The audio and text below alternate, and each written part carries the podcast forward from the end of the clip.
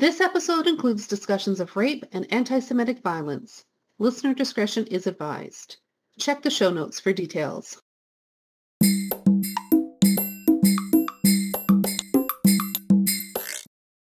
Welcome to Movie Catch Up, a podcast where two friends work on reducing their movie backlog. Each episode, we catch up on a previously unseen movie recommended by the other. I'm Greg. And I'm Leanne, and we're trying our best. Today we're talking about Cabaret and It Could Happen to You. Before we get into the movies, let's catch up a bit. Uh, what's been happening with you, Leanne? Most recent uh, thing that is of any excitement is I started cross-stitching this weekend. Um, I came across a, a, fun pattern that somebody had shared in um, a Discord server, I think it was last weekend, that I immediately bought. It's a dumpster fire that says 2020, which just feels appropriate. Yeah. And since this is a long weekend, I decided that I was going to start it this weekend, and it's going really well, and I'm very proud of it and I've already purchased a couple of additional patterns to work on. That's how it happens, right? I yeah. have uh, one cross stitch in a drawer right now that I bought maybe six months ago. Got everything for. I think you were even with me. It's yep. still in a drawer, but one day, maybe soon. Yeah, I mean, you just sit down and work on it. Um, I can give you some good tips that I got before I started. I've been wanting to start cross stitching for quite a long time, so this was just a little daunting. How are you finding the difficulty of it? It's not bad. Um, I mean, the pattern that I'm working on is fairly simple. So um, now I'm in a part where there's a bunch of colors that kind of overlap in the same area. So that is a little bit of a, um, a difficult thing, just trying to make sure that, you know, I'm putting my needle in the right place and planning my stitches properly. But it's going okay. I did mess up a tiny little bit when I was counting. So everything is very slightly off That's by fine. one stitch. But this is like all of just the fire part on top. So I don't think one off stitch in this particular area is going to make a huge issue in the end. I don't think it'll be too noticeable. I love how these uh, traditionally perhaps old lady type crafts are coming back in such a big fashion. Everyone's cross stitching, everyone's knitting, doing all these crafts that like traditionally weren't seen quite as I don't know hip, but they've come back in a big way. Like there's cross stitch everywhere now, and it's all super great. I yeah, it. I mean, there's definitely been a shift away from like the more traditional sampler style cross stitches. Yeah. Um, and to like there's a lot of people who are making you know very modern things nerdy cross stitch one thing that i see a lot on reddit is one that says um, please don't do cocaine in the bathroom um, so a lot of people do that one which is just like a funny thing to have in your bathroom like even if you obviously know people who probably aren't great. Cocaine users mine is a uh, a pokemon cross stitch um, i forget what it says but it's of jumpluff my favorite pokemon and there's not a lot of Jumpluff merch out there, so I wanted to kind of make my own. And it's like some tacky phrase, not like live, love, laugh, but it's like mm-hmm. a traditionally tacky phrase given a little new meaning in a nerdy way. It's yeah, great. I think the the shift towards like more interesting cross stitch patterns is because there are a lot of um, programs where you can design your own, and I've heard mm-hmm. about people who just use like Excel to make their own patterns.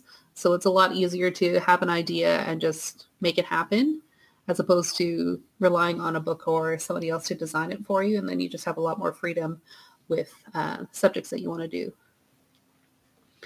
So the other two patterns that I bought, one it says uh, cat hair is part of the decor in this house because I have a cat and I feel like that's nice. a sentiment that truly resonates with me. Um, the maker of that one also has one that says dog hair is uh, part of the decor in this house. And uh, the other one I got is one that says, please leave by nine. nice. Which, spoiler for you, is something I'm hoping to do as a birthday present, but we'll see what happens with that. Love it. Yeah. But no, I'm enjoying it a lot. Um, it's a nice break from screens because I do spend a lot of time Oh, either sure. watching shows or playing video games or just being on computers or my phone in some capacity. So it's uh, a nice little meditative thing to pay attention to and just sit with the cat and work through. And then you get the satisfaction of this very cool finished item that is made just from a bunch of threads poked through holes a number of times. Love it. What's new with you? Not too much this week. Um, this was the joyous week that was the release of Cats on Blu-ray. I'm very excited. Cats 2019, uh, which, as you know, I am um, unhealthily obsessed with. Yes. So the, the day it, la- uh, it released, uh, due to not being able to rush to a store and buy it, uh, I went on Amazon and oddly enough, it had two-day prime shipping, even though Amazon has the big like pandemic, things won't be shipped unless they're essential very fast. Well, apparently Cats 2019 is so essential that it has two-day shipping still. Uh, so by midweek, I already had my copy of Cats. and how many times have you watched it? Only once, sadly. I was going to throw it on yesterday again, but I've only watched it once. Um, I have to watch it with commentary next. Very excited. Not as many special features as I'd like, but uh, it's actually the first Blu-ray I own. I have a lot of DVDs. Like my DVD collection is getting pretty big now, mostly musicals, but it's uh, uh, quite a healthy collection. And this is the first time I bought one on Blu-ray it came with a DVD and a digital code, so I felt it was worth it. Nice. So I popped that in my PS3, which I've never played a Blu-ray in, um, and it actually was surprisingly really nice quality. I have kind of been living in the past with my TV that was only recently updated to 1080p, and uh, only recently getting a PS3, so it all feels very new to me still, which is Mhm. a little sad, but like I'm like, ooh, it's so shiny and new. This 2006 console that can do HD. Yeah. So fancy.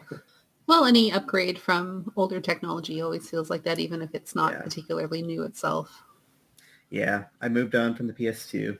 I'm actually thinking about getting a PS4. Um, I know they're kind of in hot demand right now. All the consoles are with the current uh, pandemic lockdown. People are spending a lot of time indoors.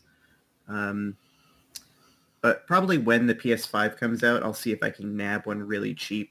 I have a lot of games I want to play on it. The idea of a PS5 is just I know, right? so crazy. I, st- I still have about 50 PS2 games I'm trying to catch up on, so. Yeah, but I guess that's our life, catching up on things. well, let's jump into the movies for today then. So my pick for you um, was Cabaret, the 1972 Liza Minnelli vehicle, uh, directed by Bob Fosse. Um, he didn't direct a ton of movies. He's more known as a choreographer and did a lot of theater work, directing theater. Um, but this was one of his big movies that he won the Oscar for, as well as directing Sweet Charity and all that jazz. Um, and like I said, it is the Liza Minnelli vehicle that kind of shot her into stardom as being not just uh, Judy Garland's daughter anymore.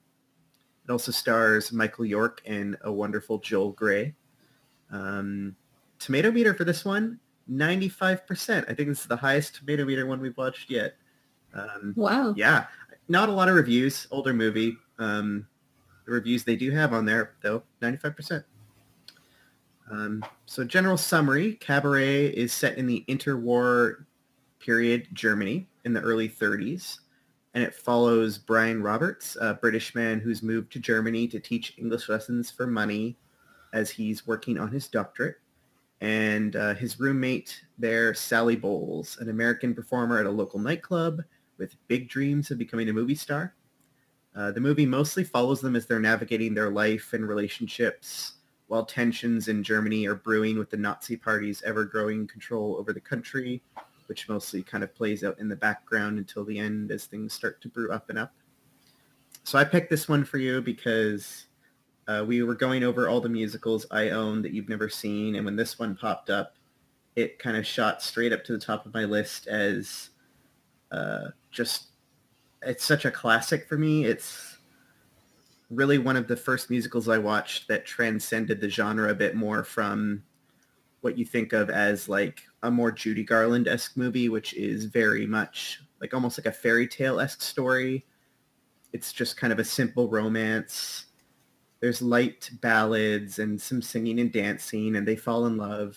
Whereas this one was the first one that kind of took the genre and the first one of the first ones I saw that took the genre and pushed it into a more political, social kind of climate and did some really interesting things with the songs themselves. And it's just, it's great. The songs are great. Liza's great. I just thought you'd like it. So what'd you think? So three things uh, about what I knew about this movie going in was that it stars Liza Minnelli, that it was about a cabaret, and that's it's a musical. That's really kind of all I knew. Um, and those three things are largely, I mean, other than Liza, are not really that big of a part of the whole thing. I mean, like it's a musical, yes, but even that part is sort of not a, a central focus. But I did like it.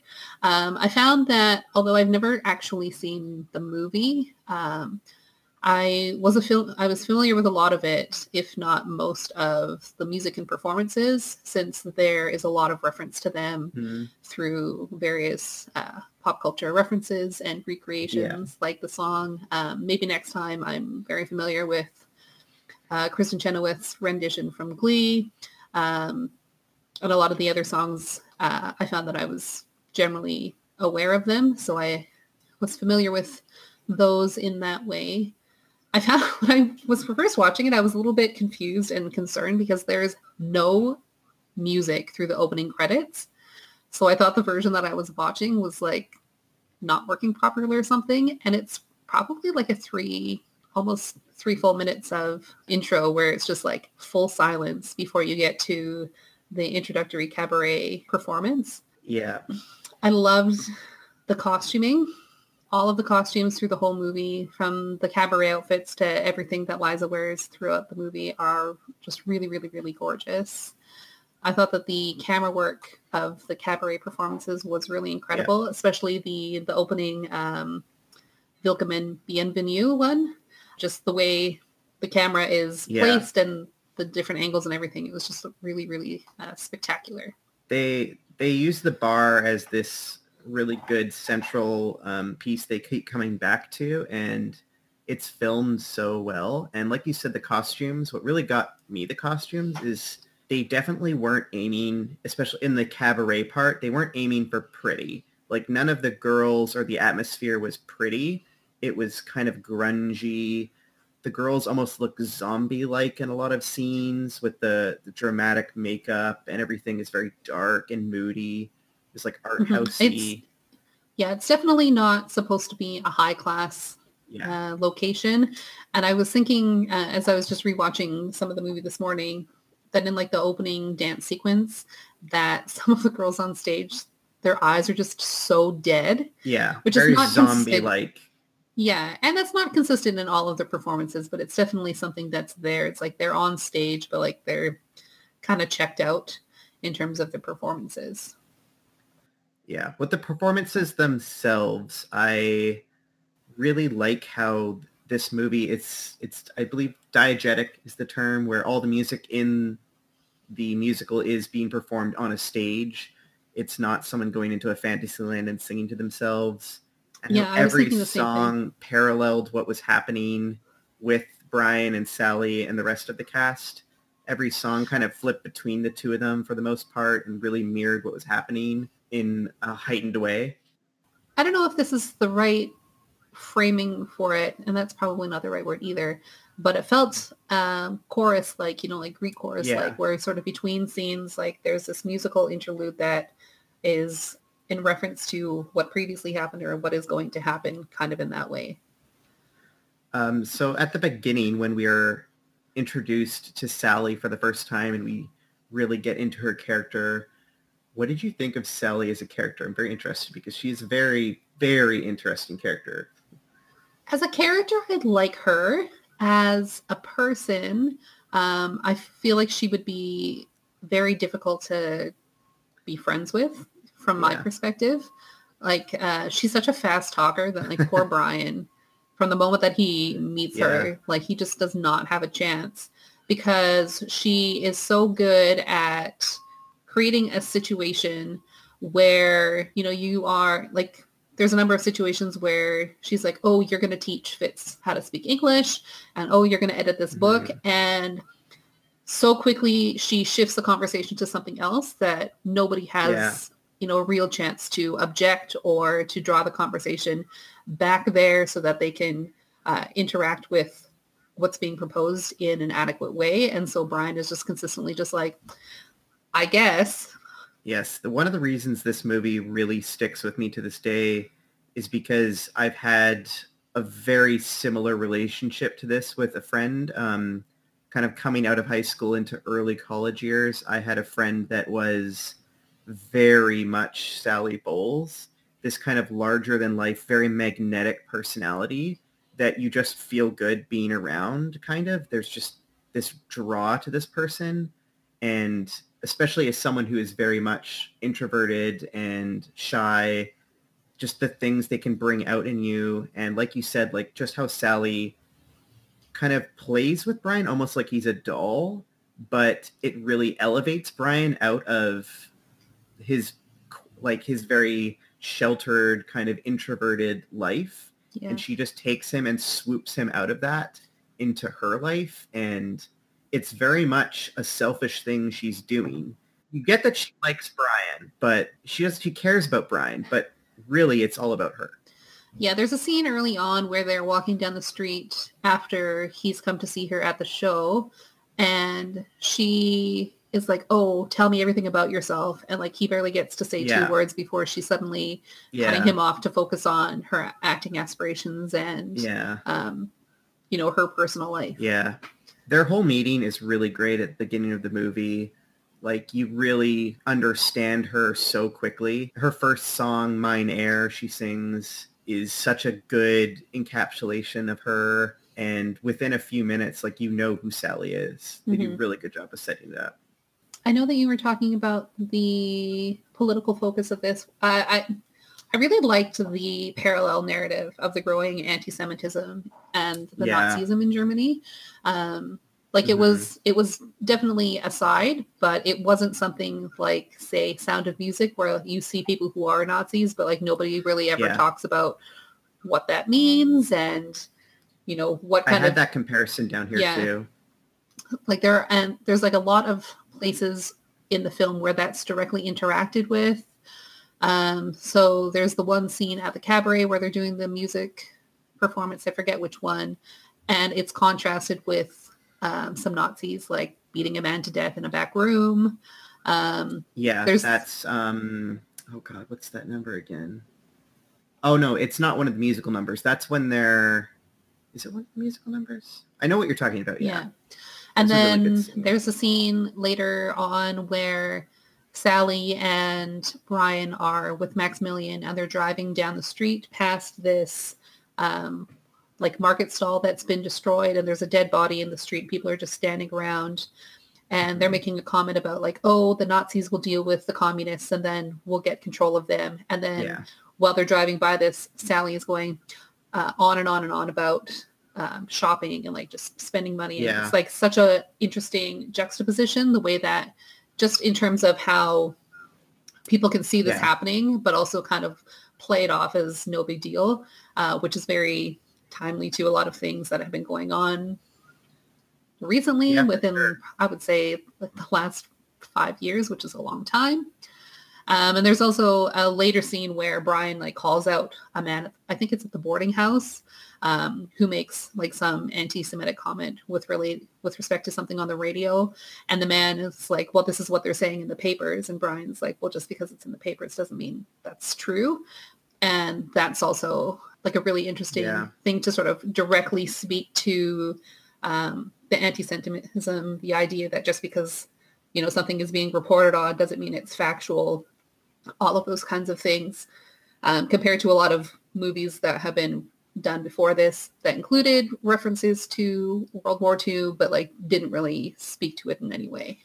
it was definitely really well done with like the beginning of the movie you see them in the cabaret at the very beginning of the movie and they get kicked out um, they kind of just get shooed out as just like a, a nuisance Mhm. and then later on in the movie they start to get more tolerated you get the line oh, they're going to get rid of the communists and then we'll get rid of them type of thing. Yeah. And then it kind of really changes at the musical number Tomorrow Belongs to Me, uh, where they're all in the park and the one um, um, child gets up and starts singing this uh, Nazi rallying cry. And suddenly you see waves and waves of people stand up and sing along with him. Mhm. And there's just only a few people left now. They're st- still sitting down. And then Brian and Maximilian, I think, rush away. We'll talk about Maximilian. We'll get there. But uh, there's a lot to talk about. But they rush away, and then Brian has that great line, like, "You still think you can control them after seeing this?" yeah. I also really liked Spirals um, from there. It gets dark. Like the dog scene, like, oh my god. Yeah, I really did like the whole thing with Natalia and Fritz, where you know she Oh. expresses legitimate concern about being Jewish Yeah. in Germany at this time. Well, maybe And- let's, let's uh, talk about them for a second. So just to kind of set them up, uh, early on in the movie, you get introduced to Fitz, who is taking English lessons from Brian. Um, and at the same time, um, oh God, what was her name again now? Natalia. Uh, she's the, a rich daughter of um, a Jewish family who runs lots of business, I think, in in Germany. They have a department she- store or something. Yeah. Um, Brian has the good luck of getting to teach her English lessons as well. I think they're like connected through Oxford where he teaches or something. And Fitz basically starts off like, oh, she's a rich. Okay, I'm going to go over. She's not, he's not even met her. He's decided he's going to woo her because she's rich and he is broke. Like, I think he's got gambling problems and stuff. I forget, but yeah. yeah, he's just a mess. I didn't notice it until I was rewatching the scene uh, earlier today when they're having their conversation party and there's like a close-up of the cuff on his shirt that he very slowly like, pulls his jacket over and I didn't notice the first time I was watching it but he does that because it's it's frayed yeah. so definite visual call to sort of his financial situation that he isn't able to Yeah. purchase new clothes so that he It's looks more great respectable.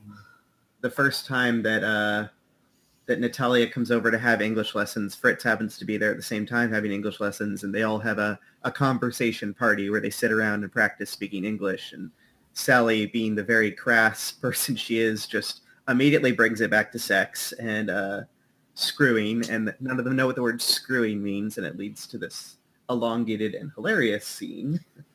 I really liked Natalia and Fritz, though. Um, their whole arc kind of being like that secondary love story throughout the whole thing really helps anchor the movie, especially in the time frame and uh, linking it right back into the the Nazi storyline because we find out that uh, Fritz ends up actually falling in love with Natalia, who ends up falling in love with him, even though he started off just wanting to gold dig, and now and she's very much aware of that. But then they fall in love, but because of all the tension, she refuses to marry him because she's a Jew and he's not.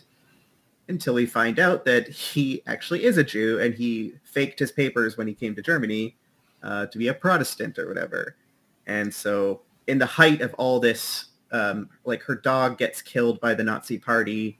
Uh, they're just r- looting businesses. They're murdering people on the street. Like it's getting really graphic. And in the middle of all that, I don't think her dog is necessarily killed by the Nazi it? party. It is just an act of anti-Semitism in general. So it could have been anybody. I think we see it the Nazis break into her house, like her yard, and do it. I don't know. I don't know Pretty if it was. I think they were uh, in uniform. I, I just remember that she opens the door and the dog is on her front porch. So I think there's uh, a way to read it as it could just be literally anybody performing this act of anti-Semitism. I think we see them in uniform back, like yell at Maybe, her from yeah. the streets, though, and we saw them break into her yard. Yeah. Regardless, it's same thing. Like it's it's getting really, really bad, and in the height of all that is when Fritz decides to um, come out as a Jew, and they get married, and it's they have this wonderful like traditional Jewish marriage, like in secret, essentially. Um, it was really good plot line. Uh, one thing about the Fritz and Natalia story that um, really surprised me when I was rewatching it this morning is so Sally suggests sort of offhand to Brian that because Natalia is a virgin, the best way to deal with it is to pounce on her. And later on, we discover that after Brian relays this information to Fritz, that he does this when Natalia invites um, Sally over for tea to discuss what happened and try to understand what she's feeling. And uh, it full out sounds like Fritz rapes her because she's talking about how she was uh, shouting and fighting him and but then she had what we can presume is like an orgasm so she thinks that like she had similar feelings and does that mean that she's in love with him and i was like wow yikes that's not great i read it fully as he pounced on her and they were making out on the I couch. don't know. It it wasn't until like I really It's- realized it's- that she said that you know, she was fighting him and she was shouting that there was definitely an element of non-consensuality there. Oh, definitely. Like the we're led to believe that Fitz has no clue what to do, and then after getting this kind of pretty terrible Yeah. advice through Sally, he decides, okay, I'm gonna just jump on her, and Yeah. he's clueless as well. Like we are led to know that Fitz knows nothing about romance either. No one in this movie does. yeah, and you can tell that the advice that Sally gives is a result of um, some trauma in her own life. Yeah, that's been done to her. Yeah, I, I read it as that Fitz jumped on her and started like making out with her, and she's so prim and proper and had no clue what was going on, and then kind of sparks in her a realization, and it's I think the whole idea that it's terrible advice, and yet somehow it led to everything working out, Yeah. unbeknownst to Sally, who when she finds out, to her credit, when she finds out that Brian actually did, or um, Fritz actually did pounce, she seems kind of horrified. Like she's not, she doesn't realize the things she says have power or that like people are listening to her really. She kind of just says these crazy things offhand. Yeah, so much of her personality is her just being very flippant. Like, Yeah. um, I know we're going to talk about Maximilian in detail, but just as a jump ahead, um, when they're at some dinner party and she's sitting at the head of the table and she's just going on and on and on and on and on to all of the other guests, it really just seems like she says whatever comes to her brain as a way of keeping people engaged in conversation, whether or not she actually has any idea what she's saying or Yeah. if she actually believes what she's saying. and a lot of it is i how i read sally is at least that she is fully doing this all to convince herself i think a lot of this you can see in um, the scenes with her father or talking about her father where you find out at first she tells all these grand tales about her dad and then brian comes home one day and she's just like sobbing because it's her birthday and it, she was supposed to meet up with her dad at the train station. Instead, she got a telegram. And the more sad part about the telegram is that it's exactly 10 words because anything over that is extra. Yeah. And she actually, it's one of the first times she breaks down and is actually really authentic in the movie. hmm Uh, the note that I have for that scene um, prior to her being stood up is imagine describing your father as sexy and devastating. So I'm going to meet with my, there's another adjective she works, uses in there, but I forget what it Yeah. is. But she describes him as sexy and devastating. And I was like, wow, those are not words that I would ever use to describe my father. No offense to my dad or anything, but like those are just not words that I would ever use. Of, Sally's imagination in her mind that her dad is this big shot, like he's just everything, right? And like what the stories she tells only a few scenes after breaking down to Brian, she's at the fancy dinner party and she's going on and on about how much her father dotes on her and how much her father loves her and oh he does everything for me and all this stuff and like we know at that point it's a Yeah. lie but I think Sally is fully like fully convincing herself when she Mhm. says it. There's also something she I says, um. I think it's to Natalia, and it might have been in the scene where she was talking to her about what happened with Fritz, where she makes a comment that I got the impression that she had also been like sexually abused by her dad. Um, when she's talking about how when she was young, men have always been attracted to her. Um, so I think Yeah. there's some element of her building up her dad as a more positive figure than he is in a number of Mm. different ways. Yeah. Another scene that kind of ties into that that I really like is near the end, and we'll get into more of the relationship with them later, but when they're laying in the field and she plucks two clovers and makes a four-leaf Yeah. clover and just with the most sincerity turns to Brian and says, oh, we must be lucky. Like, and she's really doing everything she can to convince herself of it. It's really tragic, but like, and you know fully well that for all her dreams and aspirations she has, how she's constantly so convinced that she's going to become something, you kind of get this sense that, and the music tells you essentially that she's going to live out her days singing in this cabaret until she meets her end one way or another. Um, jumping back a little bit then, so after the whole Fritz and Natalia storyline, we get introduced to our next kind of big main character, Maximilian, who, um, how do they meet again? Oh, it's when Sally is at the dry cleaner and barely knows any German and can't uh, speak to the woman in the dry cleaner, and Maximilian shows up um, and helps her out a little bit and then rushes out into the street where Sally follows him to realize he's got this expensive car or something and is Well, he rich. offers he offers it to drive her somewhere, and then she finds out that he's got like a limousine type thing. Yeah. I also love, um, just as another jump back, but related to this, and Sally's German is when she first meets Brian. Um, Oh, very yeah. like right at the beginning, he he asks how long she's been in Germany, and she says, "Oh, forever." But then it's really only been like three months. Yeah. It's just like her whole perception of time, and she's like, "Oh, I'm starting to think in German." I'm like, considering you are living full time in Germany, that probably would be to your benefit. And that definitely comes up in a lot of different places where she's trying to communicate, but she's not really. I feel like that maybe Yeah. is um a very American thing, is Yeah. to be in a foreign country and just like not make the effort to speak the language there. Well, I guess before even Maximilian shows up, though, um, so Brian and um, Sally, upon kind of the, the first night they meet, I think, Sally tries to jump Brian's bones, essentially, and Brian acts like is startled by it and basically confesses that, like, I don't know. I read the scene. I don't know how you read the scene, but he says, "I've tried." uh, to, to be intimate with very many with many women, and it's just He's never worked. gone through the motions of having Yes. sex with three girls and each time it's been disastrous. I read it the way the scene worked out and the way that Sally reacted as Brian, at least in his mind, isn't attracted to women.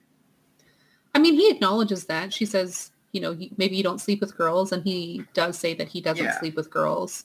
Um, my note there, I mean, I read that scene It's as, a very interesting scene. There's a lot being said, but they don't outright say a lot. yeah, I read it as Brian possibly being asexual, even though I know that Yeah. in reality it's more probably that he's gay given the time period and But I don't think he's really experienced a relationship with a man at this point either. I don't. No. I think it really he just doesn't know anything of like what he wants at this point.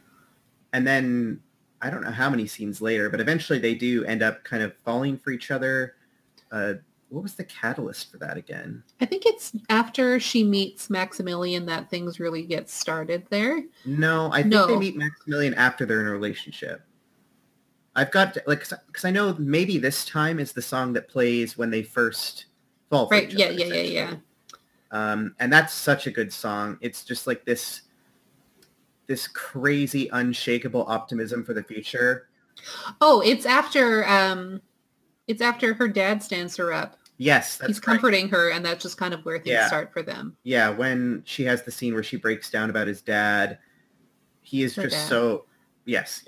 Uh, she's he's just so available for her and there for her, and they're such good friends. And during this like emotional heightened moment, they uh, start kissing, and then it fades to black, and we realize, okay, well they he clearly We assume they fall into bed time. together. Uh, and then it Yeah, she even says, you know, like, oh, maybe those other Yeah. three girls were the wrong three girls, which Yeah, yeah. honestly is a terrible thing to say because it's stupid and also for if Brian were an asexual character, which I think it would be interesting to read him that way, uh, despite the sexual relationship that he has with Sally, Mhm. that like that's a very common thing that uh, asexual people Yeah. hear is like, oh, maybe you just haven't like met the right person yet, and it's yeah, It can also very much be read as um, my mind is blanking. Not bisexuality. Um, pan. He could be read as very much pansexual because it's not until he falls for Sally as a person that he's romantically attracted to Sally. yeah, Or uh, physically attracted to Sally, I should say. He has to have that romantic uh, emotional connection first. And I think that is true for Brian. you don't. for you mean sure. demisexual? Pansexual? Demisexual? Pansexual is when you're attracted to people regardless of their gender or gender presentation. Demisexual, you need to have like some sort of intimate relationship with someone before you're sexually attracted to them. Okay. Yes, that's what I mean. Yeah. Yeah, I would agree. I, I definitely uh, considered that as a read for his character and the way that that worked out. And then after they kind of get together and they have um, a little bit of bliss and maybe this time kind of plays over the top of all this, uh, this montage scene kind of, which I, that's kind of, that's probably my favorite song. It really encaptures that unshakable optimism that Sally has, that something's bound to begin. It's going to happen, happen sometime, maybe this time.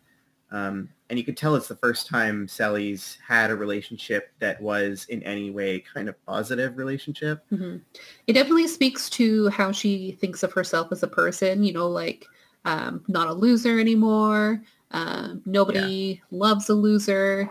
So it really is revealing of her sort of internal thoughts about herself. Yeah. It's also interesting that, that while that song is playing at the cabaret section, no one in the audience is reacting positively to it. It's like for the first time, Sally is just singing an authentic song. It's not sexy. It's not selling her body. It's just kind of a ballad to the audience. Mhm. And the audience clearly did not come there to see a straight ballad sung on stage. They came there for a cabaret and they're just like stone faced the whole Yeah, time. and at the end she gets like a smattering of polite applause. Yeah.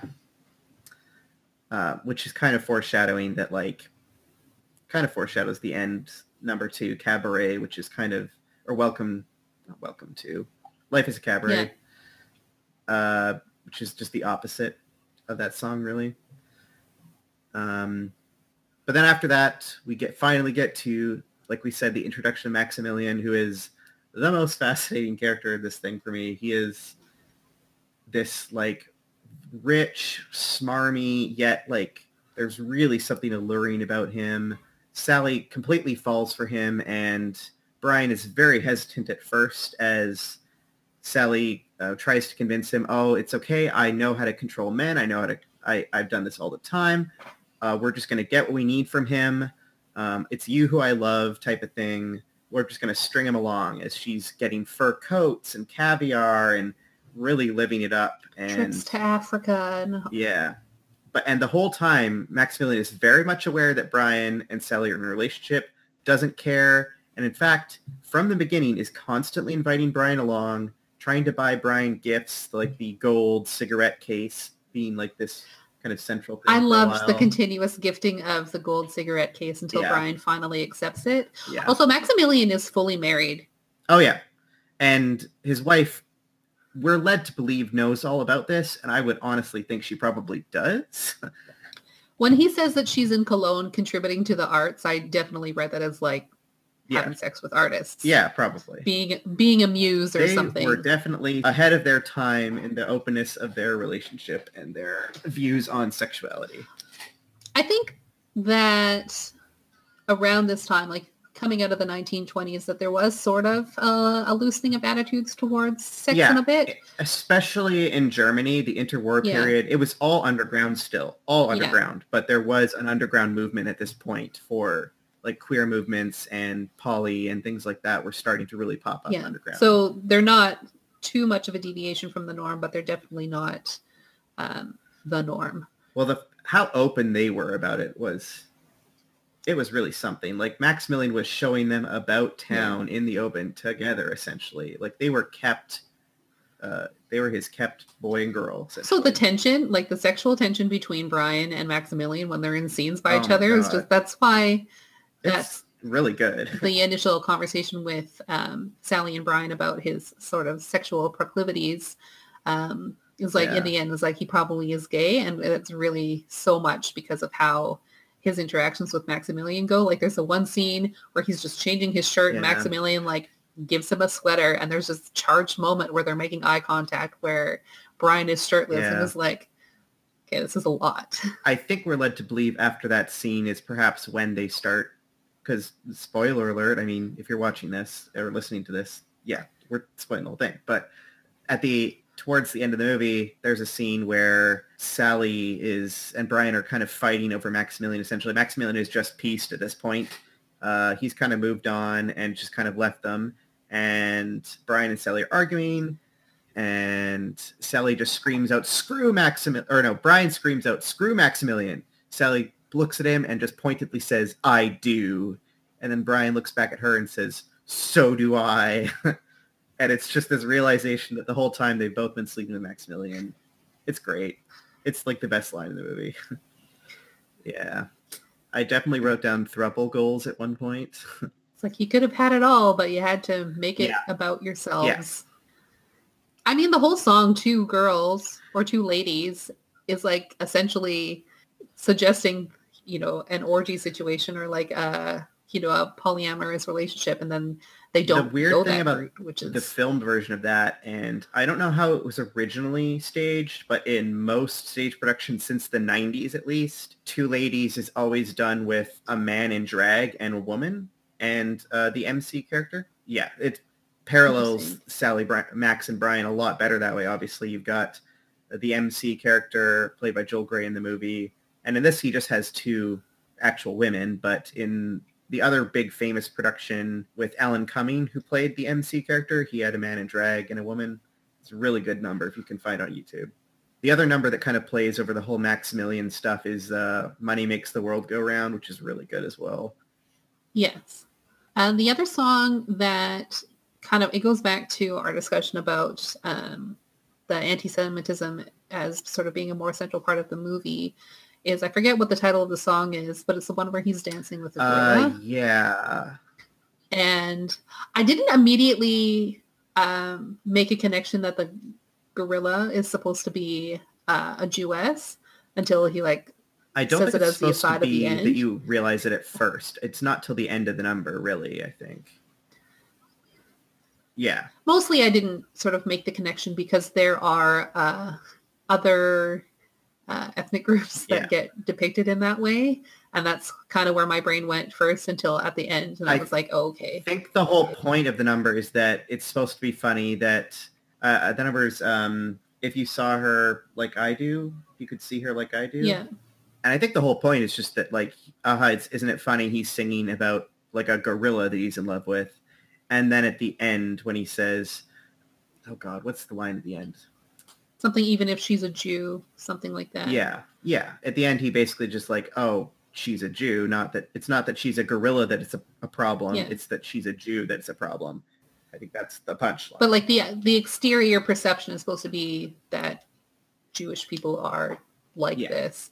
But I also like black people are also frequently presented that way. That's kind of why my first thought when I was observing that was that's what was supposed to be presented, but it ended up sort of subverting my expectation in that regard. But given the rest of the context of the movie, it made sense. Maybe I'm just not as fully um, aware of the various anti-Jewish sentiments in uh, presentation like that, that I wouldn't immediately recognize I'm it. not sure you're supposed to immediately jump to that. I think that's the whole point of the reveal at the end of the number, is that it's like the, it's not the first thing you're supposed to jump to. Otherwise, the line at the end wouldn't really be funny. One more thing from the argument they have where, you know, screw Maximilian, I do, so do I. There's another line in there too. It's a great scene where it's like she calls herself like a femme fatale and that she can just control men. And then Brian looks at her and says, you're about as fatale as an after dinner mint. Great. I believe that's also the scene where we find out that Sally is pregnant. and they don't know whose baby it is. I think that must come after the fact because when Sally reveals that she's pregnant, this is a scene that I loved uh, because she goes to find Brian. I think he's in a library, but it could be a bookstore, and it's dead silent. Oh, and she yeah. goes in and just loudly she goes, "God damn it, I'm having a baby!" Yeah. Like drawing so much attention to herself. Like, she definitely could have delivered that news in a very different fashion, but it definitely goes to her dramatic sure. nature.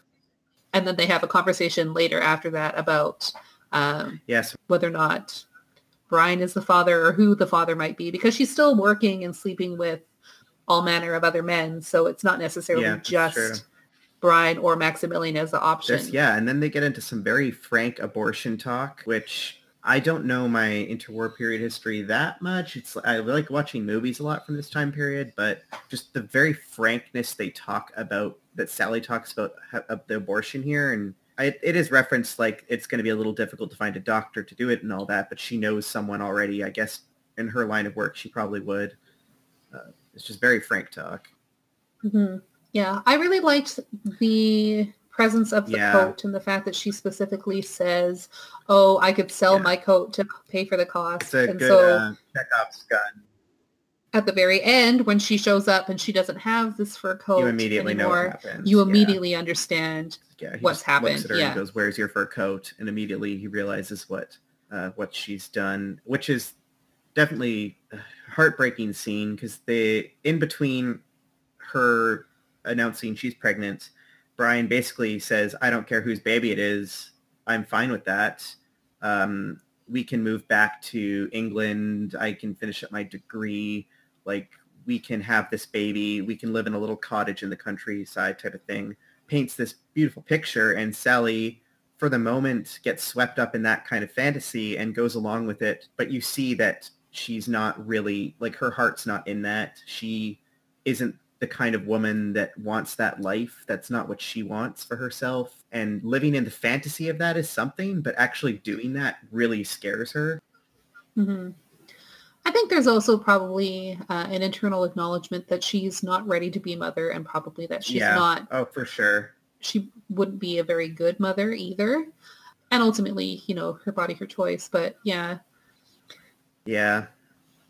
And she goes ahead and, and without letting Brian know, has the abortion and there's this tragic scene and then the movie essentially just ends with Brian going back to Britain. He like fully realizes that Sally wouldn't have been happy. They kind of have a somewhat am- amicable parting and she just keeps proclaiming that she's going to become a movie star, that she'll be fine, uh, she's going to make it. Um, and he just kind of rides off and we're left with the the final um, life is a cabaret number where it's so positive and uplifting and she's singing all about uh, life is a cabaret live how you want be open be free but she's singing about all these women she knows who partied so hard and lived up life to the fullest Mhm. that they died early they died young and it's this really tragic yet happy number that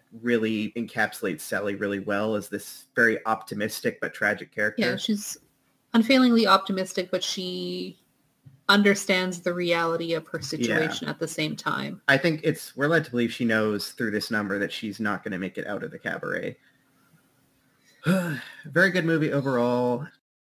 Uh, one thing we didn't talk about that we need to before we finish up with this one, though, for sure, is Bob Fosse's choreography. We didn't talk anything about that. Uh, this is kind of like one of his really well-known movies for his choreography, especially like the um, Mein Herr, the the chair number with all the dancing, and so good Yes. it's got such a, a it's just it's so iconically Fosse. You just look at it and you just know. Yeah, I mean, relatively speaking, the choreography in this movie is fairly simple. Um, but I think that lends itself well to uh, the Mhm. size of stage that the cabaret is taking place on, um, probably the experience level of the people who are doing it. But it's all very effective. Um, and like the two ladies song, the part that involves the sheet, that whole sort of in and out suggestion using that visual element uh, is really, really neat, really well done. And of course, like the intro, um, the Willkommen Bienvenue uh, intro song is really well choreographed. One thing in respect to the choreography and also the camera work, which I mentioned at the outset, is I like that at the cabaret, almost all of the performances are filmed from the perspective of the viewer. Like they're all Yeah. beneath the stage, more or less. Um, so it really frames um, the performance as being performance for the viewer and not as like a straight on kind of It was thing. also nice seeing the reoccurring like drag queen characters at the club too. They're great. The one moment where Sally uh, wants to slip away from this old man she's seducing, so she just like passes him to one of the drag queens, and he seems none the wiser. She does. I made a note there that said unfortunate trans joke, but she says, oh, "Oh, just wait until Yeah. he finds out what you know has." And I was like, uh. but you know, not every element of this particular story. also a joke you'd hear on any episode of Drag Race today. Not that that's a good thing, but not the kind of joke that's gone away. Yeah, it's just definitely based on the source material and the time that this Yeah. movie was made. Um, not everything is going to age perfectly well. Um, speaking of that, so this movie, I should say, is based on um, the memoirs of Christopher Isherwood. Um, his semi-autobiographical novel, The Berlin Stories, mostly. So uh, Christopher Isherwood is a gay man himself, and this is the Brian character is based on him, and the Sally character is based on someone he knew in Germany while he was giving English lessons. There's a lot of uh, interesting things they've changed from that, especially with like Brian's character. Obviously, Christopher Isherwood never had a relationship with the Sally character, from what I remember. Um, it's uh, for anyone who's interested in cabaret. The um, I am Christopher, I believe is what it's called. There's a really, really good movie, 2011. Oh, Christopher and His Kind. Um, 2011 BBC movie with Matt Smith that is uh, a more faithful retelling of just Christopher's novel. Um, so it's a lot of parallels, but uh, some interesting differences. It's like Breakfast at Tiffany's kind of in that way, where I believe Breakfast at Tiffany's also uh, he's gay and they're just really good friends, and like how that changes the dynamic. Whereas Breakfast at Tiffany's, again, they fall in love in the film version. Um, very interesting how that happens a lot. yeah, it's almost like in Hollywood, a man and a woman can't And just be friends, even if one party is Yeah, a confirmed queer. but for 1972, this movie is uh, very open about sexuality, very open about a lot of things, and uh, I can see why it is still a classic. Yeah, I mean, considering it was made in the 70s and what was going on politically in the 70s with respect to women and reproductive rights and all of that other stuff, I think it was kind of just the right time for this movie to be made. So what would you give this movie on our ketchup scale? Is it perfect as it is? Does it need a little bit of ketchup? Or would you have to douse this one in ketchup? Um, I would have to say it's perfect as is. I mean, it's kind of a time capsule. Uh, it's iconic for a reason, but um, it's not like there other aren't other uh, adaptations of the source material that are equally good. But in terms of this particular movie, uh, I think it is what it is. and yeah, it for sure. I would agree. I, I would say it's perfect as is. Um, there's a reason it won, I don't know, like eight Oscars or something um, for Bob Fosse and for uh, Liza Minnelli, who this, like, yeah, really made Liza, Liza with a Z.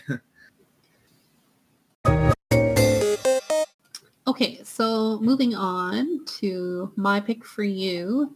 Um, for this episode, I asked you to watch the movie It Could Happen to You, which is a 1994 release starring Nicolas Cage, Bridget Fonda, Rosie Perez, Stanley Tucci, Wendell Pierce, Isaac, and Isaac Hayes. Uh, I have a note of notable cast as Emily Deschanel of Bones fame. Um, she's, I think, in a very like blink and you miss it scene because I certainly missed it, um, where she is uh, an animal rights protester who throws yeah. paint on, I think it's Rosie Perez. So just a notable cast uh, note there. Uh, the movie is directed by Andrew Bergman, who directed the movie Striptease, Honeymoon in Vegas, and a movie called Isn't She Great, which I don't know anything about except it stars Bette Midler and That Nathan Lane. wonderful. Uh, it has a tomato meter score of 71%, um, but only 54% audience.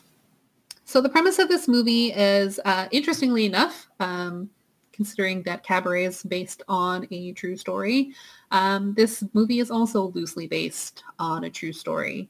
Uh, it's the story about a New York City police officer named Charlie Lang who promises to split uh, any lottery winnings from a newly purchased ticket with diner waitress Yvonne uh, in lieu of a tip when he comes up short on his tab. And when the ticket turns out to be a winner, Charlie honors his agreement, much to Yvonne's surprise and the chagrin of his wife Muriel. The lottery win results in the gradual fracturing of Charlie's relationship with Muriel and a deepening of his relationship with Yvonne. Uh, so I was interesting, or sorry, I was interested in what sort of the true story element of this movie was. And the true story is in 1984, uh, a waitress at a pizzeria in Yonkers named Phyllis Penzo, who had been a longtime friend of Officer Robert Cunningham. They'd been friends for like 15 years. Um, he suggested they split a lottery ticket uh, in lieu of a tip when they both, with both of them choosing three of the six numbers. And she agreed and then basically forgot about it. And then the ticket ended up being a winner and he honored their agreement and they split the winnings. Like that is what this is based on. So that's just a, a fun little bit of trivia about sort of what the impetus for the narrative was here. So what were your initial thoughts on this one? So this is, uh, yeah, definitely not a movie I would have ever picked out myself. I have a slight aversion to Nicolas Cage movies that don't star him as someone stealing Declaration of Independence. um, but I'm really glad I watched this one. It was really good. It was super cute, and of all the rom-coms uh, I've watched, in the past three, I should say, um, this was definitely the most successful rom in the rom-com for me. It was very pleasant, very fun, uh, really good all around. I'm actually almost a little bit surprised to hear you say that.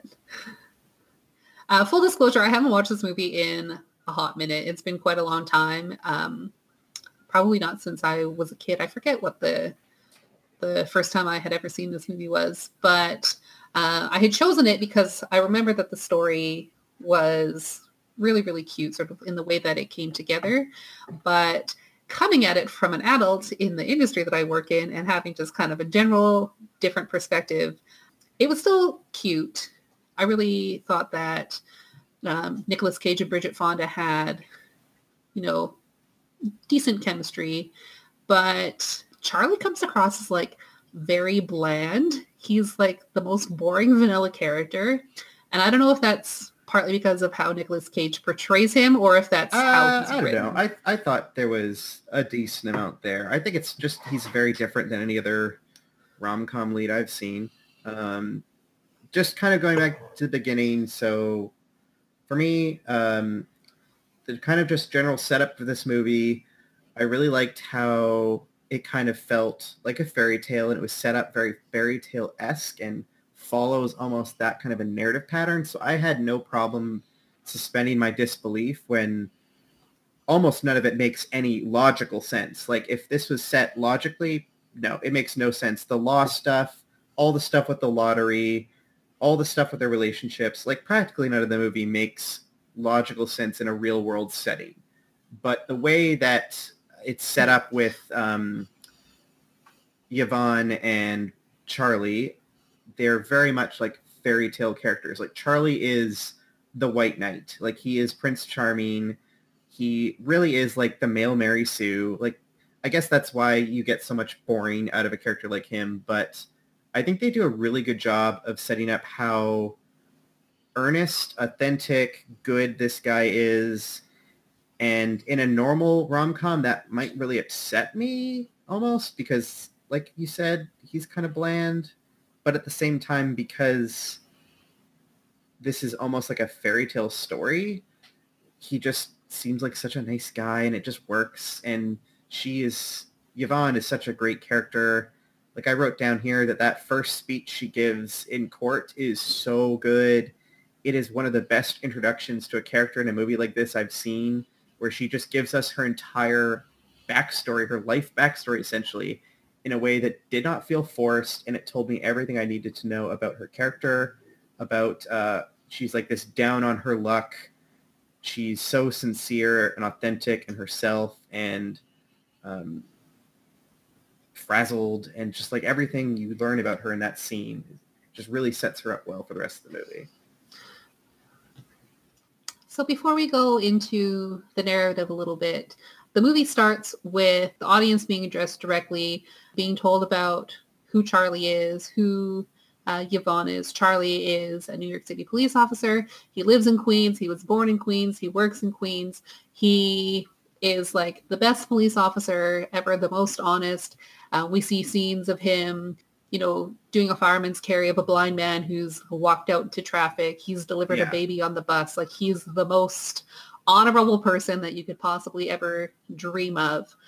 And then when we meet Yvonne, she's in bankruptcy court. She's pleading her case to a judge about why she should be declared bankrupt. She's got $12,000 in debt on her credit card, which she says that her ex-husband, who she's not divorced from, um, I loved when she says, I'm yeah. divorced in my heart. It's like a lot of people feel that way, but unfortunately that's not the legal reality. And if you're not divorced, then unfortunately you are on the hook for your spouse's debt. Anyway, she, you know, pleads her whole case about how she moved from, I think she was like from the Midwest or something. That's usually where people come from when they're in New York. Um, and she was supposed to be an actor and she married this guy who basically treated her like garbage and, you know, put her in this financial mess. And please, oh, please, oh, please, won't you just have pity on me? And then the two characters meet when Charlie and his partner, who is played by uh, Wendell Pierce, uh, his name is Bo, they uh, prevent a robbery of a local bodega and they go to get something to eat at this diner nearby. And two seconds after they place their order, they get a call and they have to leave. And Charlie doesn't have enough money in his wallet to pay the check and also give a tip. And so he says, hey, I have this lottery ticket. How about if, he's like, I'll give you an option next time I come in, you can either have double the tip or I'll split the winnings with you. And she fully expects to like never see him again and basically plays it off. And, you know, she's a waitress. Yeah. So she's, she's, she's going through the worst day of her life. Like this, she's in shambles at this moment. Yeah. Yeah. And being a waitress, you know, she's well and truly um, used to people not tipping, promising thing. I mean, like two seconds later, she's getting berated by her boss because some guy said, oh, he left his wallet in his car, but he really did a dine and dash and she's getting uh, crap for that. So after this, Charlie goes home and he and his wife discover that their ticket has won. And of course, they're paying attention to how many other people are claiming winnings so they can determine how much they get. And they end up winning $4 million and Charlie has to tell Muriel, who's played by Rosie Perez, that he has promised to split the winnings with this diner waitress that he literally just met. And she is justifiably furious about this. Um, jumping back, uh, so when they have that first meeting at the uh, at her restaurant where she's a waitress and she's just having the absolute worst day of her life and he is uh, this sweet guy. He's being so nice to her, and she is like honestly kind of being horrible to him. Very rude, very flippant, but like it's clear that she's having this terrible day, and it's very interesting because the second time he comes back, um, clearly that was just a bad day for her, and he starts to see this other side of her that second time when he comes back to give her the ticket because she is um, we find out like really good at being a waitress. She like really gets people. Um, she's in a very good mood this time. She's very happy, and it's very clear that that was just like she was really just at her the bottom. She was at her bottom. Um, and we see her in that scene. Like there's these uh, two men that she serves. We're led to believe basically One of them has day. AIDS. Um, and it's very clear right away that um, the they're two gay Mhm. they- yeah they're two gay men and one of them has AIDS and it's uh, very frankly talked about and it's something that like really helped set the scene for 1994 New York City and um, but it also really informs her character and she is at that time so nice and kind to this man that you a lot of people at the time wouldn't be um, and he what i really liked gives her a gift uh, and obviously we get to the tip of the $2 million but before that he gives her this gift of uh, a necklace or a little chain for her glasses because she's constantly losing her glasses. And within meeting her for five minutes he's already picked up on this about her which is something i really like about his character is that he's so perceptive and just meeting her for five minutes on one of her worst days um, was able to get such an authentic gift for her and she's so taken aback by that. Uh, and then he plays coy with the like uh, okay well you can choose. Do you want double the tip or do you want uh, half of the winnings and she's just like kind of like oh yeah i'll just take Mhm. half the winnings. I don't care. Like she for all the that she needs the money Yeah. it's clear that she's not a material person and she doesn't really care about the money. Like she's fine just Yeah. taking half of nothing because she's basically saying it's fine i'll take half of nothing. I don't need double the tip. I'll take half of nothing.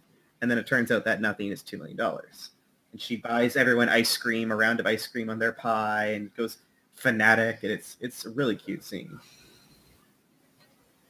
With respect to the splitting of the money, um, like Muriel is justified in her anger that he promised to do this, but when you say split, there's a lot of ways to split winnings. Like it doesn't necessarily mean 50-50. Like he could have just given her He promised ten half the thousand winnings. dollars. He no, he said that they would split the winnings. He really? didn't Okay. necessarily say 50-50. So I think the 50-50 is Yeah. generally implied, but like he could have talked to Muriel and be like, well, I did this thing, you know, like what would be a reasonable Yeah. amount to give her? And of course, she probably would have said nothing, but you know, there are a lot Well, of and, ways. and he muses he muses about that with his cop partner they're out on the Yeah. streets and and he's just kind of playing it over in his head he's clearly torn about it like should i just give her like 10 grand should i just give her like a really good tip uh, should I tell her we won 50 grand and split that? Like, uh, he's like really torn about it. And uh, Muriel, we haven't really talked about yet, but um, from the very beginning of the movie, we are set up with Muriel as his uh, kind of bitchy, awful wife. And at first I was like, oh, this is, this is unfortunate because we get a scene of her in her hair salon um, after he's just gone out and rescued this blind man and delivered a baby. We cut to her just bitching and bitching and bitching in her hair salon about how he doesn't have enough ambition. I need more money. He needs to make more money. We need to be better off. And uh, you get the sense right away of what character she is because the movie is telling you she's the bad one. yeah.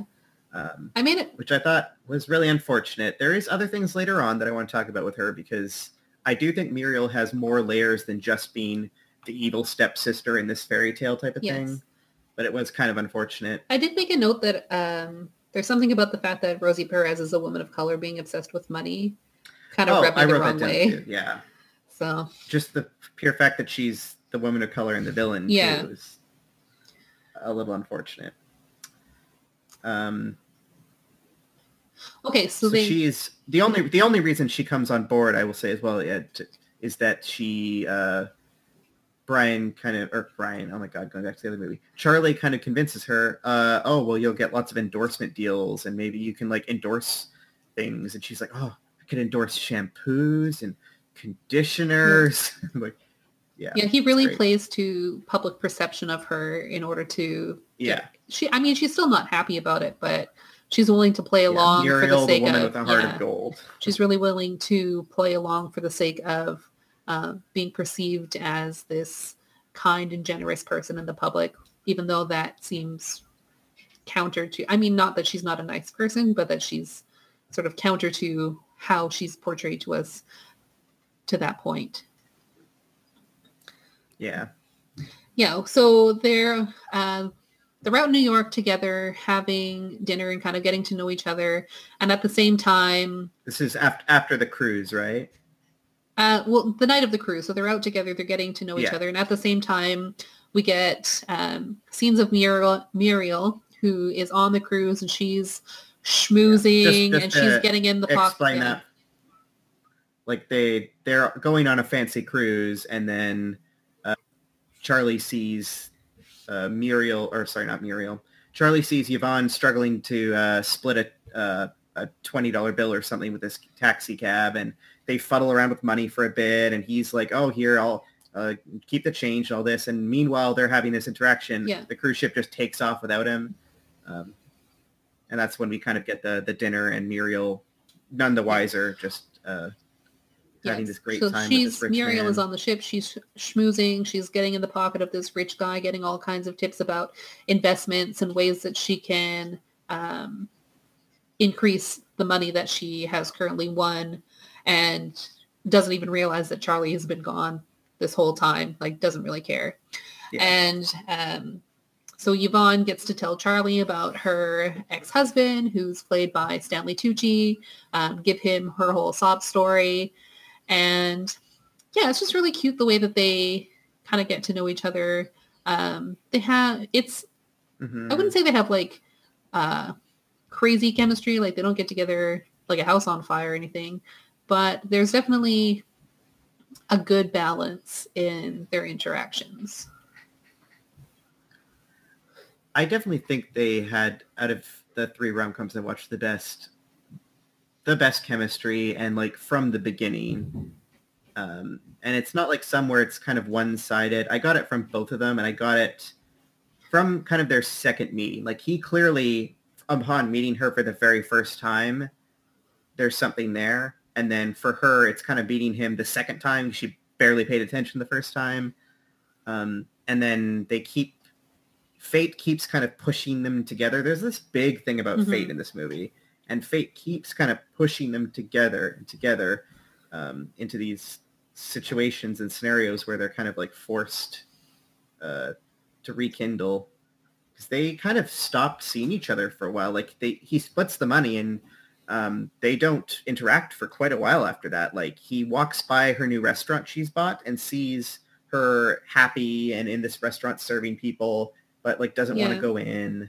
And it's not until fate kind of pushes them back together again that they finally have this dinner and rekindle again.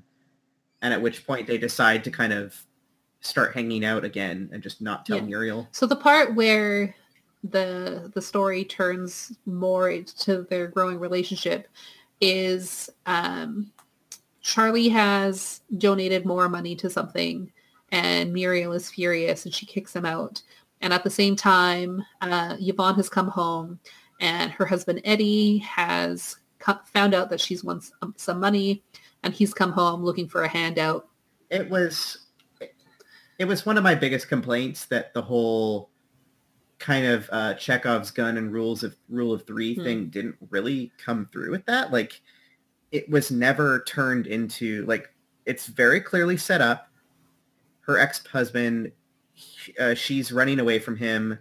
Um, they're still married, all this stuff, and then their divorce is never dealt with in the whole movie.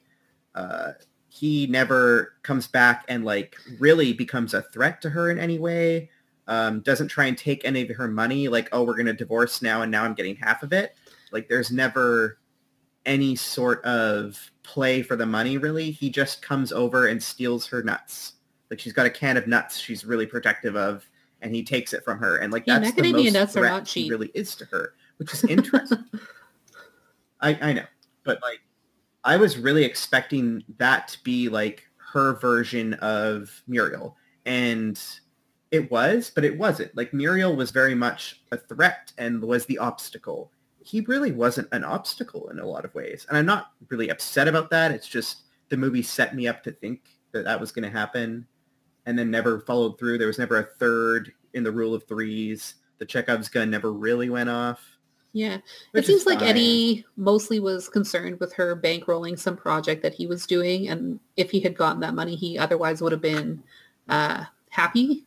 Like he wasn't really about taking her for half of what she was worth. It was just like, hey, give me a little bit of money to work on this project and then Which I'll leave. Odd to me because he bankrupted her, and I don't know. I just it was just weird to me. That's all. So following this um, being kicked out and uh, yeah, uh, Yvonne leaving her She apartment to get away from Eddie. Um, both Charlie and Yvonne end up at the same hotel. Uh, what hotel? Oh yeah, the Plaza. The plaza. the plaza. Again, fate. Yeah. It's out of fate. Neither of them knew. They were just both going to the plaza the same night. and that's where the relationship really starts. Yeah, that's where they both kiss for the first time in this pretty wonderful scene, honestly, where they're they're both like get a room that's one one down from the other one. They like kind of awkwardly because they came there separately. Yeah. They got rooms separately, but they're like checking in at the same time, and it's super awkward. And the two guys lead them to their rooms, and like, oh, you're down here, you're up Yeah. here, and then they kind of like awkwardly go in their room, and then like not even five seconds later, uh, I think is it Charlie that goes to Yvonne's room, or is it the opposite? I think he goes to her room, but I don't remember. I, Yeah, and like awkwardly kind of stumbles in. Is like, oh, uh, oh, I think she goes to his to tell him, oh, there's robes in the bathroom. Have you seen these robes? And, he offers her some fruit. Like, oh, I guess you have fruit too. All these rooms are the same. And they're like kind of awkwardly stumbling, and there's clearly something there, but neither one really wants to make the move. Something that's funny about the arrival at the plaza is that uh, Yvonne is just checking in and the receptionist is asking, oh, do you want a single when Charlie arrives? So they certainly Yeah, could have Which is great. made it go a different but way. neither of them wants to. no, yeah. Yeah. It's this super awkward thing where they both want to just like, hey, let's just share a room, but that's way too forward for these two people who are both so not those kind of people. They like neither one of them is a very like uh boisterous, like outgoing, forward person, really. Yeah, I think there's also already been a question of what kind of relationship they had prior to this whole exchange. Yeah. Like they're both married still. They both know that neither one of them is in a good place. And then I think it's when you when Yvonne and Charlie tells her like, uh, yeah, Muriel kicked me out, like it's over kind of thing. And, um, yeah. Just going back to end up spending the the um, the excuse of being like, oh, there's robes in the room and you can buy them and like maybe we could split it and then share it. Uh, Yeah. Also kind of speaks to the fact that neither of them have a lot of experience with the more upper class kind of situation where Oh, yeah. it's like uh, just having this plush robe in your room is such a novelty. Yeah, neither one of them um, really change after they get the money as personality wise, uh, whereas Muriel definitely does. Like Muriel goes ham to the wall buying everything. She buys the fur coat. She buys the Tiffany's. She buys everything. She's renovating their Um, neither apartment of- so that they can get yeah. more money when um, it goes co-op. Um, she gets breast Yeah. implants, which she uh, wants, which is acknowledged in a, a very funny scene towards the end we'll get to where, that one, yeah. yeah. Um, Um, but neither one of them really change, and both of them are very happy to just throw their money at other causes. And this is very well depicted with like uh, Yvonne opening her own restaurant. I like the that she basically she's this aspiring actress that moves to New York City, and then she kind of admits to herself after she gets all this money, like I'm kind of just a better waitress. Like I'm a good waitress. Like I'm good with people. Um, and that like dreams can kind of shift and she just opens her own restaurant is super happy with it and then she has a little table in uh, charlie's name that if people don't have enough money to pay they can come sit there and get free lunch it's very sweet Mhm. And charlie uh, buys the whole uh, yankees stadium up to get the underprivileged kids from his side of the town to come play uh, baseball and everything and uh, muriel's the whole time furious that they're just like throwing money away right yeah. There are a lot of scenes where, you know, they're just out shopping and he's stuffing like $100 bills in um, yeah cups for homeless people and she's yeah turning around and pulling it back out, which truly is Which- the worst thing. Okay. I think now is a good time to talk. I've been meaning to talk about this. The fact that it is $2 million they have and how crazy that is in 2020 compared to 1994. Like how little that would get you now. The whole time I'm just thinking, you can't keep throwing that much money away. That's only $2 million. You could barely buy anything with $2 million. You can get, you can barely get an apartment. Even in 1994. Even the scene where Yvonne is having a hard time splitting twenty dollars for the cab, I was like, in 2020, you would probably bang twenty dollars plus for that cab ride, Yeah. including a tip. So, you know, It's the fact that the fact that she even really had to funny. haggle over splitting a twenty dollar, like you literally just won two million dollars. Just give the twenty dollars and be done with it. Like, why are you even fussing? Yeah. I think it's supposed to show that like she's not in the mindset that she's that rich yet and she like is so used to not having enough money. Yeah, I mean, I know that it, it really relates to her used to frugality, but at the same time, it's like if you can't split twenty dollars, like at this point in time, Yeah. you can just give twenty dollars and be done with it, and like not have to. Yeah, and which is what Charlie which is what Charlie Yeah. tells her. uh yeah, the two million dollar thing, like that's when I kind of got a little bit on Muriel's side for some of this movie because she realizes like, okay, we're splitting this two million dollars. That's even in nineteen ninety four, two million dollars isn't in New York City uh, when you want to have kids and all this, that's not going to last forever. Yeah. So she's smartly thinking, we can put some of this money into the apartment and flip it.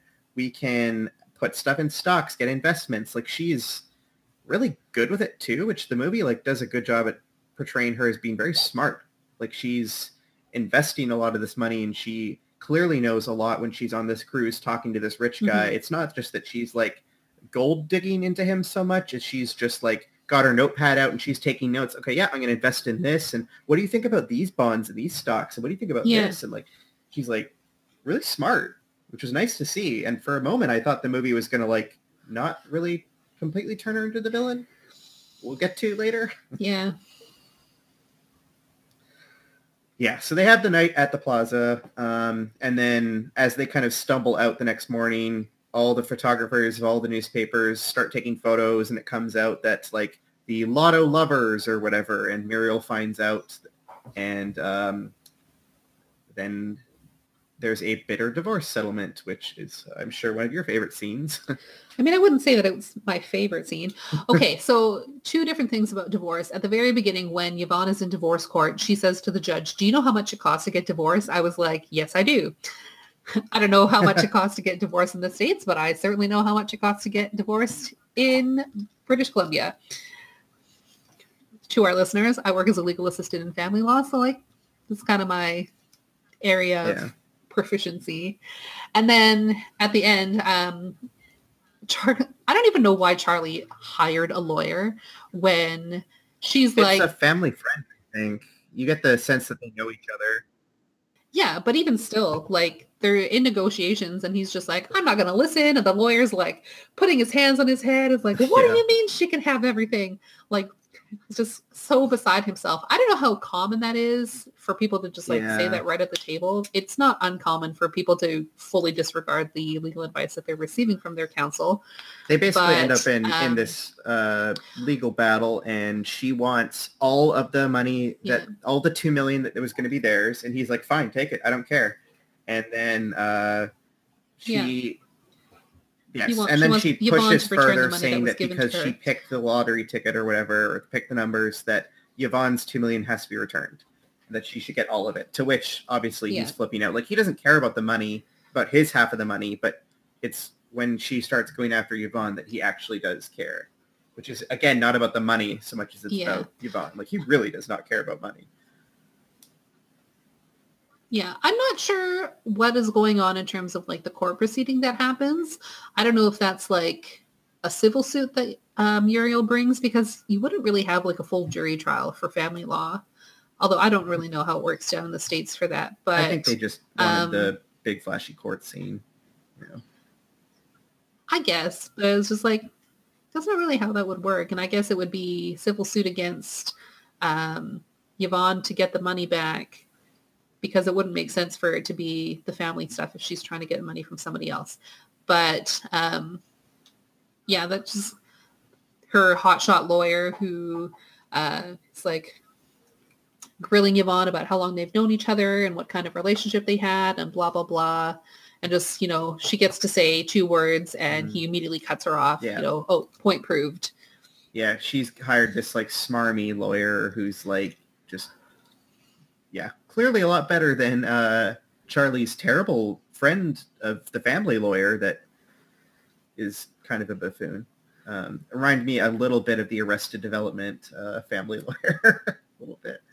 Just like, oh my god, he's like so happy that he argues like, well, if you guys get the two million dollars, we're we're having whatever they have uh, in joint savings or whatever, which is like three thousand dollars. and he's like so Yeah. proud of himself. Like, And they're like, okay, fine. yeah, Yeah. it's funny. And then it turns out after that uh, So in she wins, and Muriel successfully gets all the money back, which I wasn't actually expecting, but it was an interesting twist. I mean, to be fair, like at the time that the ticket was purchased, like coming from a family law perspective, um, at the time the ticket was purchased, like Charlie knew that that money was going to be for him and Muriel, and the winnings would have been considered what's called family property. So he didn't really have the right to arbitrarily make a decision to give a stranger Yeah, half of the proceeds without Muriel's consent. So it kind of makes sense in the end that she ends up getting everything I back. think it's largely Although- because Yeah, I agree that it's a little bit Yeah. surprising, but if, like from an actual sort of legal perspective, like it would make the- sense for her to get it. that, like he clearly, like when they're picking the lottery numbers, she tells him to pick 27, which is uh, the day they celebrate their anniversary, but their anniversary is actually on the 26th.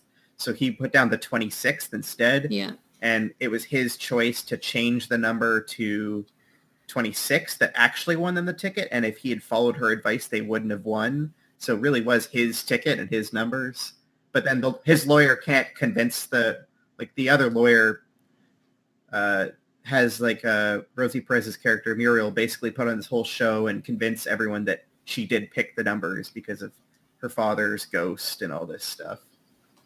Yeah, but I mean, despite the show that she's putting on, it's like they're married. He bought the ticket with their money, with the knowledge that the winnings would be Yeah. their joint winnings. Therefore, it is family property. Like regardless of who picked the numbers or whatever, they're married. It's their money. Like it was going to be a joint thing. So ultimately, who picked the number and what the difference was on that one thing is kind of irrelevant. Yeah. in reality, but for the sake the of the narrative, narrative, yeah. on the like who picked the numbers, but uh, definitely a lot of uh, that stuff is not Like that that's why it would make more sense if that whole trial yeah, that's why it would make more sense if the trial was like a civil trial because then information like that would make more impact. Um but yeah, ultimately like in terms of how the money is divided from a family perspective, like it doesn't matter who picked what number. Like they're married, the money was going to be theirs.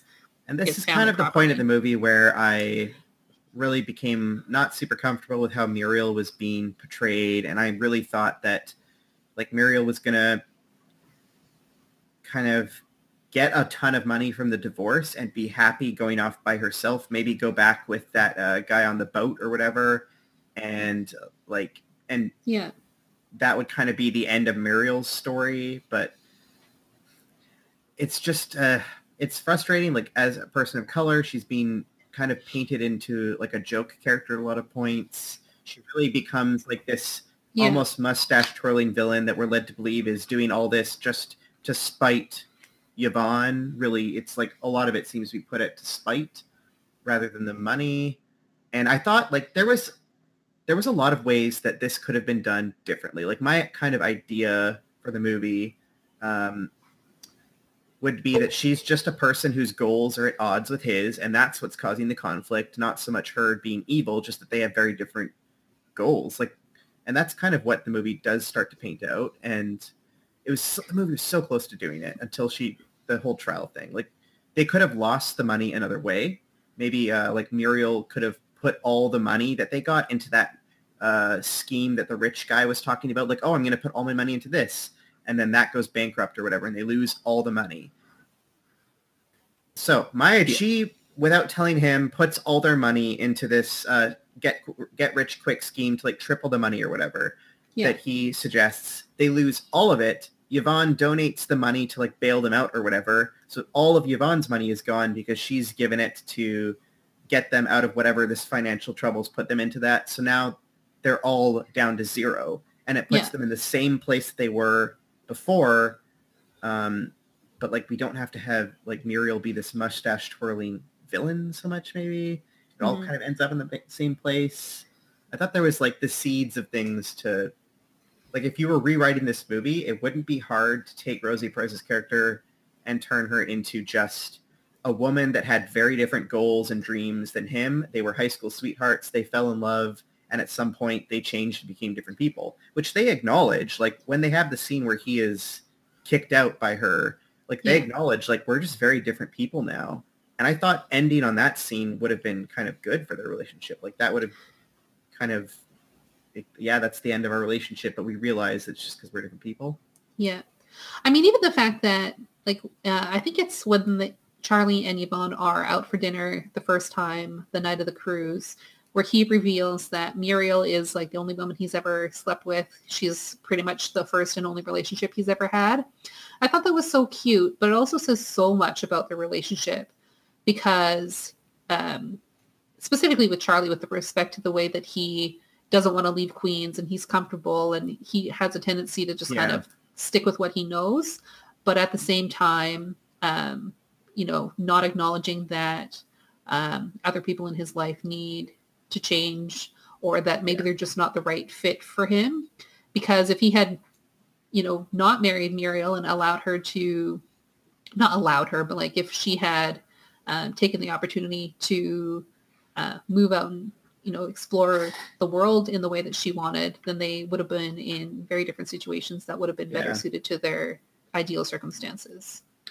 In regards to him like being comfortable just like being in Queens, I really liked how they were kind of given the titles like the cop and the waitress and that kind of kept coming up because they mm-hmm. really each do embody that role. Like he is very much like this archetypical like good guy cop and she's very much this caring, giving, friendly waitress and I like that the whole idea of them when they like run out of money or whatever, and Muriel's taking it all. It's like we could just go to Buffalo. Like I could join the Buffalo police force. And then she goes, I could be a Buffalo waitress. Like they can just do the same thing somewhere else.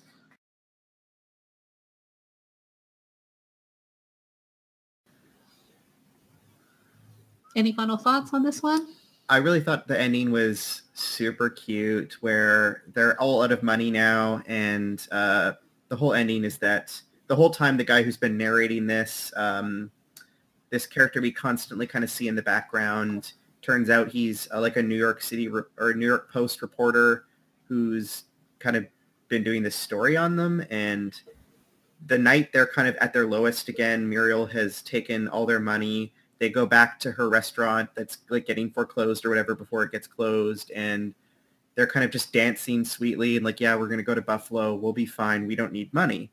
And he shows up knocking at the door as uh, dressed, uh, presenting as like a homeless person needs some food. And they let him inside and give him some soup as they kind of awkwardly dance in front of him, which I thought was really funny. They're just kind of like awkwardly dancing while he's eating soup. And then we, it turns out he's been doing a story on them and he publishes this whole story about how selfless they are and like the true story of all that they've been doing and then people start sending in letters with like five dollars, ten dollars, like little bits of money here and there, which totals up to like six hundred thousand dollars, so they can reopen the restaurant and everything. I just thought it was really cute because it was like a, a GoFundMe before GoFundMe existed. it was that very much that idea, but like all manually via post. They get like thousands of letters that just like pour in. It's great. I thought for a second that the the black guy who's been following them around the whole time, Angel. I thought Angel was going to be like magical or something because it was such like a fairy tale for me. Like the framing of it, and everything. Like in the end, he's going to be like the fairy godfather mm-hmm. character or something. I don't know, but it wasn't. It was cute though. Okay, so in terms of our catch-up rating, uh, where does it fall for you? Perfect as is. Could use some ketchup or douse it. Um, I think for me, it's. I think this is uh probably what I've done for most of them, but it could use a little bit of ketchup. Again, for me, it, it always comes down to like one plot line or storyline that just really rubs me the wrong way, and I think it would be different if this movie came out in 2020. Like if they redid this movie, I don't think Muriel would be treated the same way. And that was just my big gripe with it is that I loved the plot line with Charlie and Yvonne. I don't think that really needed to be changed. It was sweet, adorable. I loved their romance, them getting together. It was believable. I really liked how it happened over a longer period of time in this movie. but I would have to change that Muriel plotline honestly because it's just does not hold up, and I just don't like her being the villain. Apart from that, is close to being a perfect. Close for me. Yeah, I would agree. Uh, rewatching it after so many years and coming from a different perspective, I would say it definitely could use some catch up um, just to sort of fill in those little areas where the story Yeah, stumbled a little bit. I enjoyed it though. It was really cute. Well, that's going to be it for us for this episode. Uh, join us again next episode where we catch up on another movie with each other.